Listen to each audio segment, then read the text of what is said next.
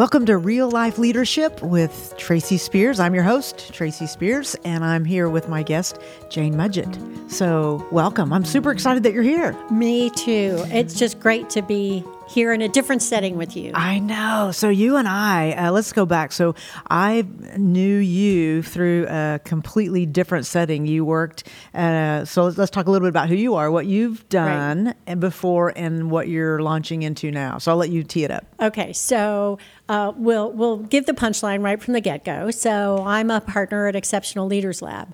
But the funny part of the story, which we didn't know about, is we ended up knowing like dozens and dozens and dozens of the same people, but never met each other. That is so weird because I'm like, how can I not know right. you? I I've, felt the same. How long have you lived in Tulsa?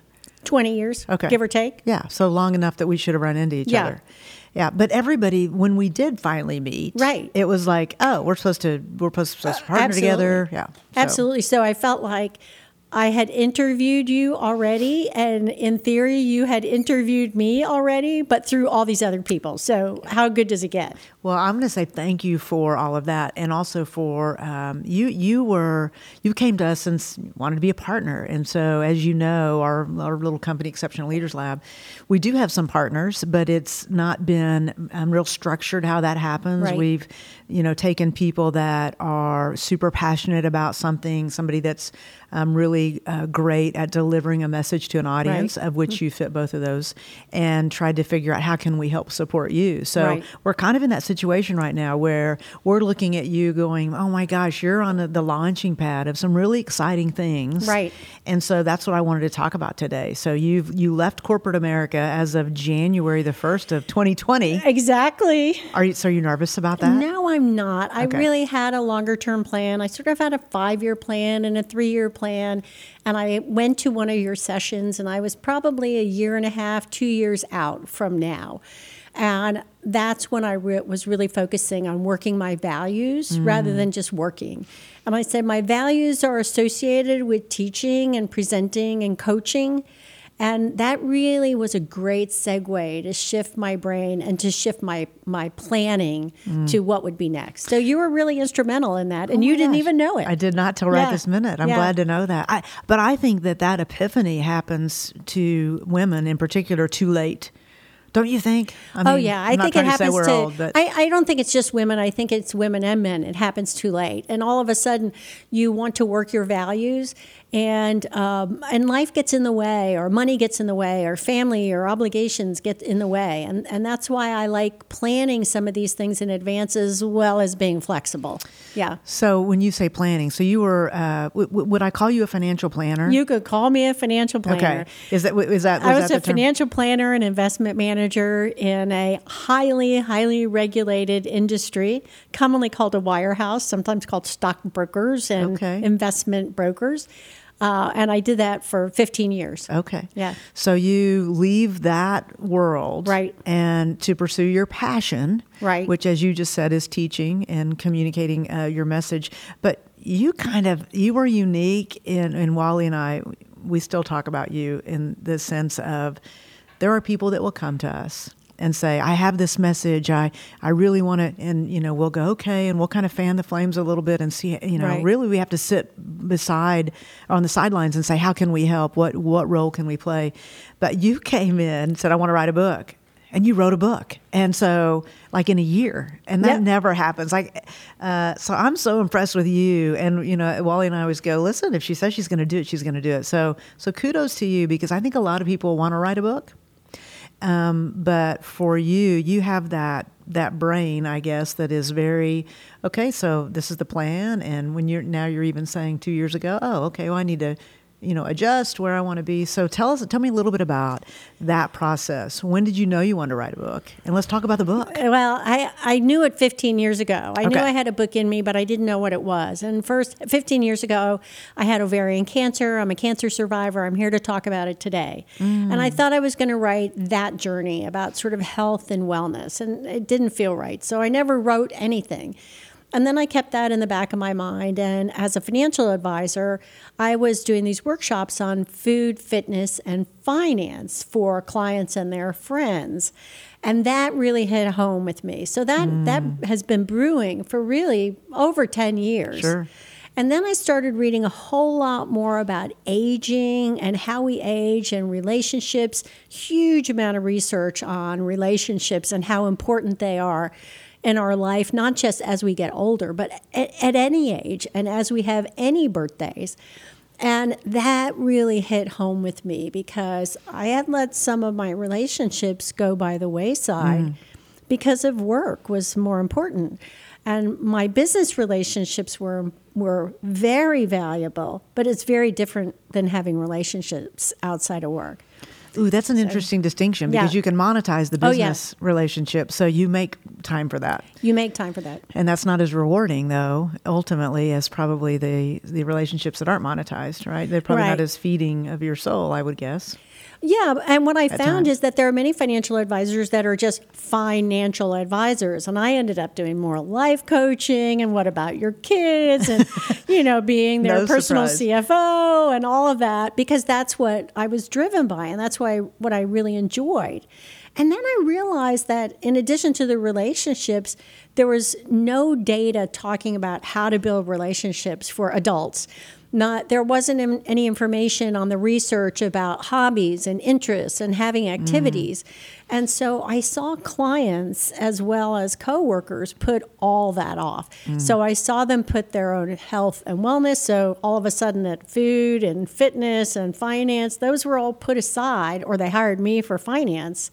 But the other items were put aside until they retired when they had time. Mm gosh and now and you as you know at some point that gets right sized and it's usually too late right right for, for people so right. Um, so, so you wrote this book that's really trying to create some more awareness. So, t- let's talk a little bit about the book. What's okay. the name of it, and what's the goal of the book, and whatever okay. you want to talk about. The book is called Five Alive: Revitalizing Your Life One Small Change at a Time. Okay, and it's how women can succeed in food, fitness, finance, friends, and fun. Oh, nice. So it's all five categories. And yes, we got a little F alliteration going on. Um, and the idea is that we use these small nudges and positive stimuli to improve our life in these categories, one little small step at a time. There's no quick cure, there's no quick change, there's no get rich quick, there's no magic nugget. Mm but that we can look back and realize that we can adjust our behavior in a positive way in mm. these categories. And that's what the book is about. So, um, and I do think people want the big, you know, the quick fix for it all if you wrote a book that you that says okay it's the sum of all of these things right, right which is the book right. you wrote and you now it's fresh in your mind you, right. you're going to uh, you're being pu- it's getting published right now right, and, right. and launching soon yeah. Um, when you look at that like give me a couple of highlights that you're like oh my gosh i think this is going to be or is it is it hard to dig into that uh, well, there was one phrase that somebody really commended me on. And uh, there was a phrase in the book that said, if we're so good at leading others, why aren't we leading ourselves? Oh. And yeah. that, you know, that's pretty emotionally charged when sure you ask that. Because I really try to take um, a path that is not about guilt, it's not about judgment, it's about starting from a place of love and starting from where we are. But that hit home to me mm. because mm. I cannot be the ultimate role model in all of those five categories. But I did learn that I'm not leading myself as well as I could.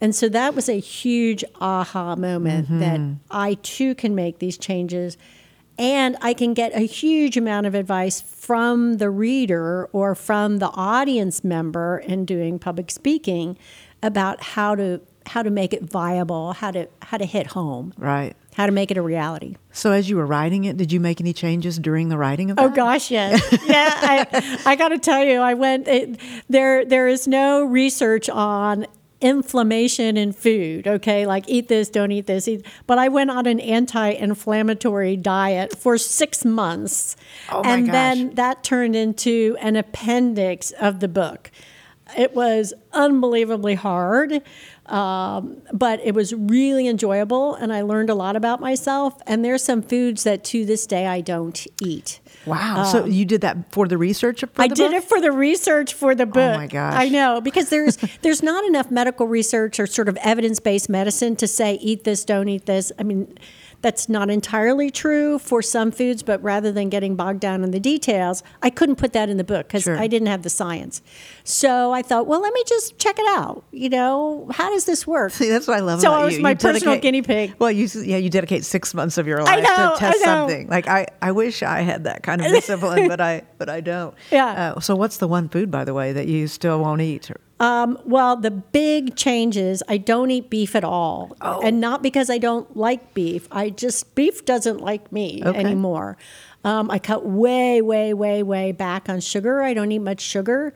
And I don't eat much uh, corn either. So those were three foods that sort of jumped out. I ate all of those things before without problems at all, but now I've sort of uh, uh, either cut way back or the beef I just don't eat at all. So I, my guess is that in that kind of a diet, you have to stop eating almost everything. Yes, it's called an elimination diet. So you stop eating everything, and then you're given a list of what you are allowed to eat. And in this case, it was based on blood test results. It said these foods are creating inflammation and other foods are not. So it was it was phenomenal. It was a great way to add some additional information in the book. As well as really learn more about the most successful diet out there is the Mediterranean diet.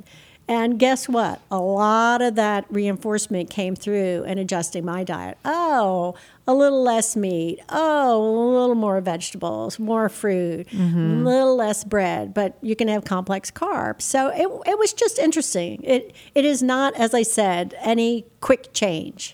Well, I haven't gotten to read your entire book yet. I know Yeah. I've gotten to read some Yep. some portions of it, but I'm anxious to read it all because um, what I know about you is you're able to break things down into simple, you know, um, concepts. So I think that that can really help a lot of people because everybody listening in is going to go, "Oh, I've heard that," or "I've seen that." But if you're if you didn't hear it in a way that made you actually start doing something differently, then you didn't hear it in the right way. So I'm Right. excited because I know you, Yeah. and I know your book is going to do that. Right. Yes. And we include in there a few hacks, a few secrets, and um, mudge nudges. Mudge. I like that. So I mean, hey, you got a name like Mudgett. You got to Yeah. work with Mudge nudges that are again these small positive reinforcements uh, to get you moving forward. Like put a little sticky note on your credit card that says Bahama Vacation, or put the healthy foods in the front of your fridge so you can see them. Right. Oh, okay. I mean, those are some Mudge nudges that are not guilty, that don't make you feel guilty. That that don't make you uh, feel that you're being criticized. That's what's really important. How do you stay positive and make the changes? Okay, so those are a few uh, little tips. Any more secrets? Because you know, I'm I like the Cliff's Notes version. well, I think the main thing is for me fun. I Yeah. think that grown-ups grown-ups don't have fun anymore. I mean, and I say grown-ups because that's what we call them as kids, right? So, if I were to give one tip, uh, I'd say drink more water or at least get up in the morning and have a glass of water because you haven't had water for six, seven, eight hours and have some more fun. Yeah. And if you don't know how to have fun because we're out of practice, think about the things you really like doing when you were a kid or when you were a teenager or when you were in your 20s and go out and do it right? Mm-hmm. Go out and buy a bike or if you if that's not in the budget go rent a bike and be outside if that's what you like to do. Or gather up a friend and go plant something or volunteer something that brings you joy. Or conversely if it doesn't stop doing it yeah, and that's that goes with relationships, Right, Absolutely. too? Yeah. Do you do you cover that a little bit, like, uh, or do you do you? What's your thought on? Um, and I'm going to call them toxic people, but really, what's toxic about them, I guess, would be your association to them, right? It wouldn't it, like that person's not walking around as somebody that's toxic, but it's that that interaction that that creates a toxic, right? Right. No, I agree with you. I, I, I got to make a note of that to put it in the next book. Okay. I mean, I, I think I may touch on it, but not. But I will tell you, when I had when I had cancer, I uh, totally focused on the positive. and I never thought I was going to die of cancer at that time. I thought I was going to survive it for whatever reason, right? But it gave me an opportunity to focus on only the positive people in my life. And from that point forward, I did not allow negative people in my life. And I know I hurt some feelings. And I know that there were some folks that were toxic that wanted a relationship, but if they were going to suck the mojo out of me, I, I just couldn't handle that. And I learned that uh, when I needed to be well. But then I also learned that afterwards. I mean, I'm I'm here to talk about that now. I still don't have negative people in my life. Good, good. Listen, I think life's too short, right? I um, I agree. And and I don't think you have to go through a, a cancer scare, though. No. Way too many people No. that we know or have gone through one or are in the middle of going through one. Um, but take me back to when you were diagnosed. So I assume everything's fine, and all of a sudden it's not. And so, what other changes? Was that when you started really thinking about nutrition differently? Was that, or have you always been very? Mm. I've always really been pretty mindful? good. What really was a big cue was uh, I was at least over 80 pounds heavier than I am now. And people in Tulsa don't know that about me. When I was at 203 pounds, I stopped getting on the scale. Oh, I can't even imagine that. Yeah, I, I don't know how heavy I got, but at some point, um, and I do talk about this in the book a little bit. At some point, I was so uncomfortable that I realized I needed to get a grip on it. And I, I realized I was an emotional eater. I had some depression. I had some blood sugar challenges. And all that sort of came together so that I changed my eating habits over time. And and I have to say that it's taken me 30 years and things still develop. I'm much better than I was last year. I'm, I'm a much better eater now than I was five years ago. But every year there's a new iteration of being more healthful, moving more. What do I need to do without being obsessed about it, mm-hmm. but just making small tweaks. So it really started back in my 20s because I was overweight, uh, and and that evolved over time to get that get that weight down. And really, when my mom died when I was uh, in my late twenties, early thirties, and I realized that, and she was pretty healthy and cute and sassy. And I realized I wanted that also. Oh, wow. Yeah, I wanted to live a longer life than she did. Well, see, the fact that you're thinking about it and thinking, oh, so I can do something, right? I think most people don't. I'm going to say most. I think there's a lot of people that aren't connecting those two things, right? They just think, oh, I'm going to die when I'm supposed to die. That you know, they have this. Uh, I don't have any control over that. Um, it's not going to matter anyway, even if I, this isn't going to hurt me that much. But collectively, all of those things, the five, the five alive, the five things that you write about, when you add them up, right, maybe one or two of the things aren't going to be a deal breaker, but when you put them all together, it is a deal breaker. I mean, it's huge. It's Yeah. absolutely huge that you absolutely can make an impact. And it's never too late. It's not too late. It really isn't. Regardless of where you are on any of the five categories, you can save more. You can build relationships. You can adjust what's on your plate. You can move more. You can have more fun. If even if you're, you know, decades older than I am, you can do all of that. My next door neighbor in Florida, Ruthie, quit smoking at 87. And I thought, if Ruthie can do that at 87, No because the doctor said it may improve her breathing, even if she had emphysema, I thought, by gosh, I can do better too. yeah. So she was a little, you know, in a funny way, she was a role model Sure. that we can change our behavior even later in life. Let's sell shirts that say "Be like Ruthie," Be like Ruthie. I know. the name and everything. That's, right. perfect. She invited me over for a cocktail. She had her last cigarette and she put it out and she said, Now we're going to raise a glass. That was my very last cigarette. no kidding. No kidding. It was a great moment. That's interesting. Yeah. Didn't put the alcohol down though. No, I mean, no, why be no. dramatic though? We were drinking old fashions. Yeah. yeah, why be dramatic? Uh, Yeah. Oh, okay. Well, I am curious about so you so you make this decision.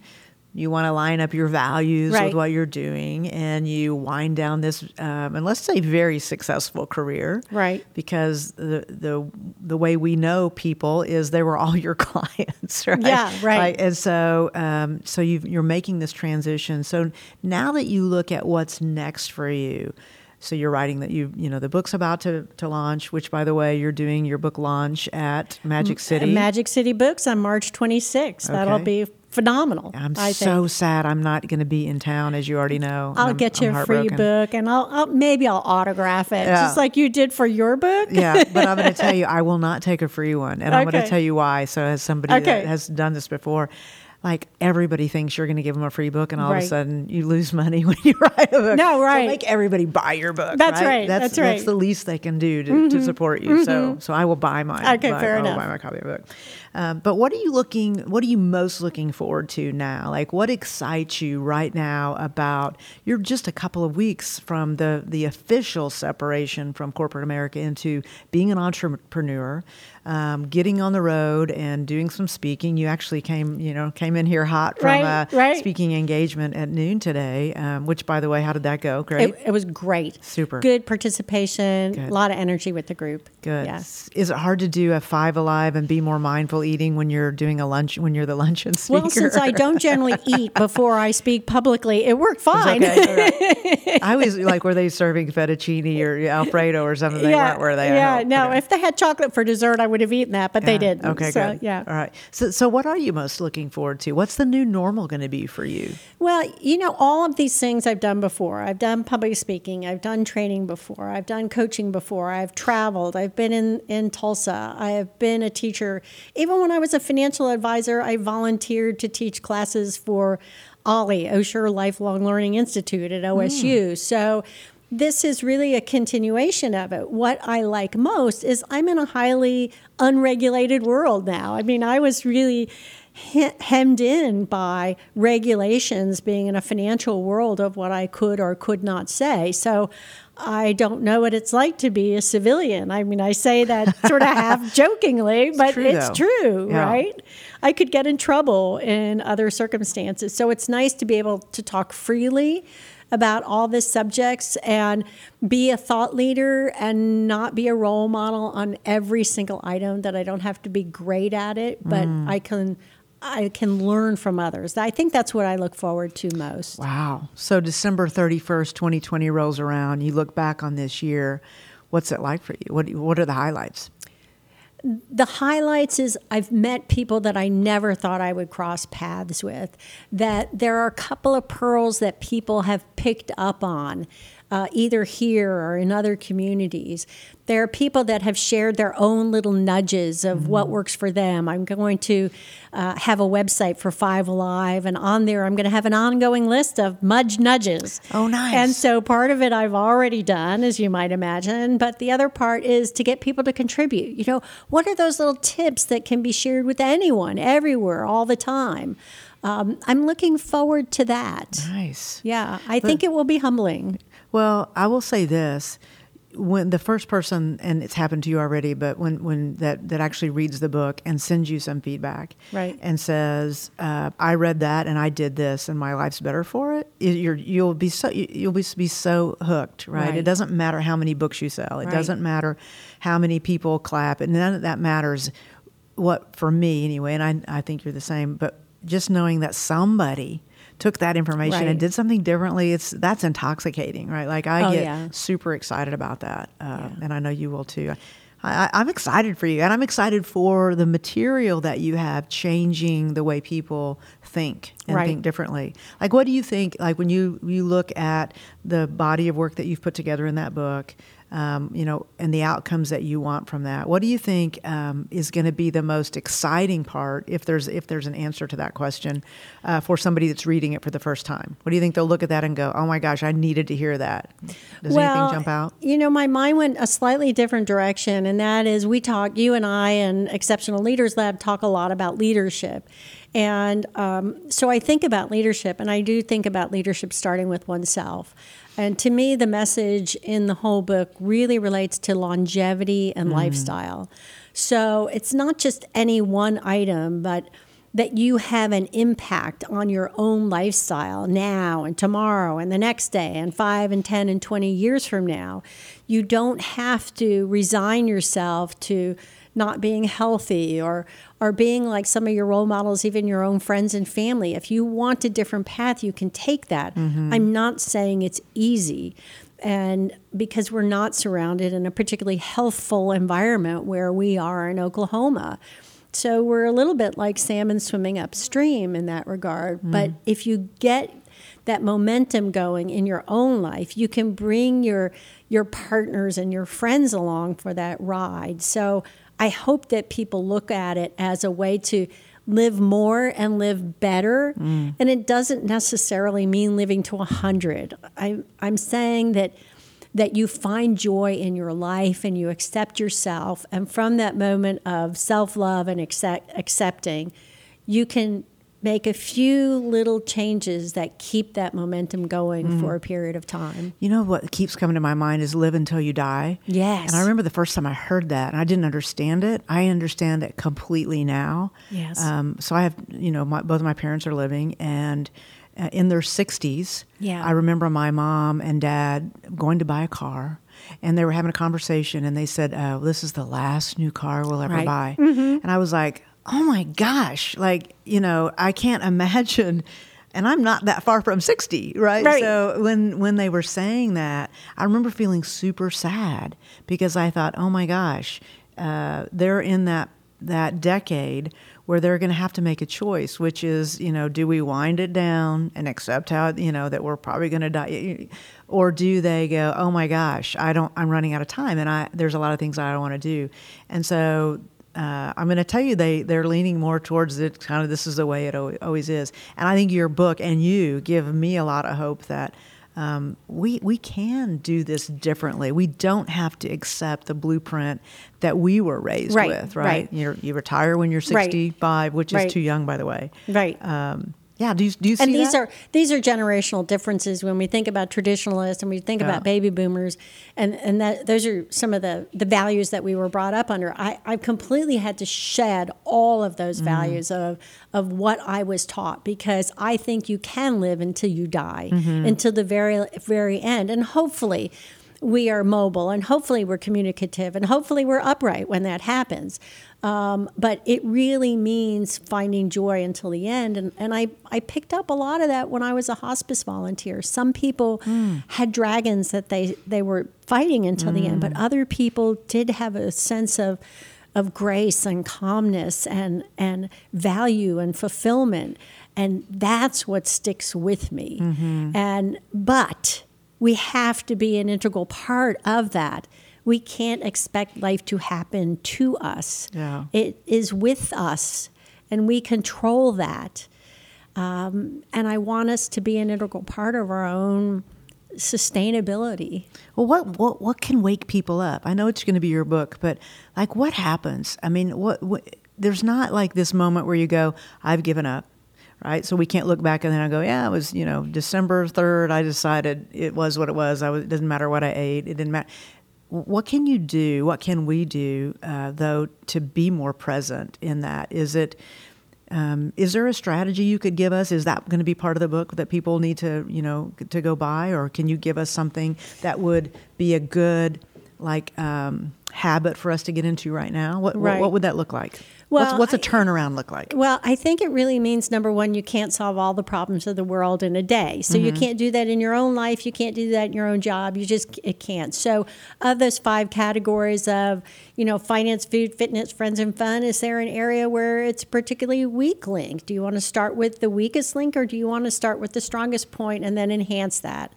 Okay, let's start so with fun. Two, let's start with fun. So let's start with fun. okay. So because that's one of us that that after a certain age, most of us are, right. are, are not doing a great job on. So all of a sudden, we need to have more fun. That means we need to explore hobbies and interests. What are we doing now? Are we going to work? We're coming home. We're eating, and we're watching TV. What are some of the things we can do? Do we need to start reading more? Getting online and reading more of what's going on in town. Is it downtown? Is it midtown? Mm-hmm. Is it South Tulsa? Is it going to Northwest Arkansas to Crystal Bridges? Is it going to Philbrook? Is it getting out and going to the Scottish games? Let's try something. Mm-hmm. Let's just go there. What's the worst that's going to happen? You don't like it and you leave. The maybe it costs money to get in. So you blew 10 or 15 bucks. But what if you show up and what if you like it? Mm-hmm. Now what? Mm-hmm. You're going to stay and you're going to hang out and you're going to be at Gathering Place for the Caribbean Festival.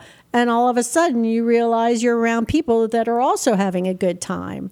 So that's the what if. The worst case scenario is you've blown a couple of bucks or you've blown an hour of your time. That's the worst. Yeah. But the best case scenario is you've added some stimuli. Maybe you've moved your body. You certainly have enhanced your brain because it's something new and different. Well, I listen. I'm excited. I'm excited for you. I'm excited about the book. I'm excited for the people listening in uh, to to really, I, I, think, make a decision to get off of autopilot. That's right. what I think your book's going to do. It's going right. to, you know, you know, uh, uh, ring the alarm to say, listen, people, you know, we're not getting any younger. Uh, but everything that happens to us, we have a voice in that, right? We have a well, we're actually decision. all aging at the same rate, right? One day at a time. Yeah. So it's not that we're getting any younger. We're all moving True. in the same way. But maybe we need to put some reminders on our ca- on our calendar. The first and the fifteenth of the month, we decide we're going to do something that's fun, or we're going to look at uh, things online or th- or things in local magazines of what's happening. Maybe yeah. that's our goal. Yeah. Do you, do you, remember when Shonda Rhimes came out with her book? Yes. Say was it what was the? Do you remember the name of it? I, I don't. Okay, I don't but it remember. was the the um, what she did. The premise was that she was going to say yes for a year. Is mm-hmm. this true to everything that she was asked to do? Yes. Okay. And so in doing that, yes, yeah.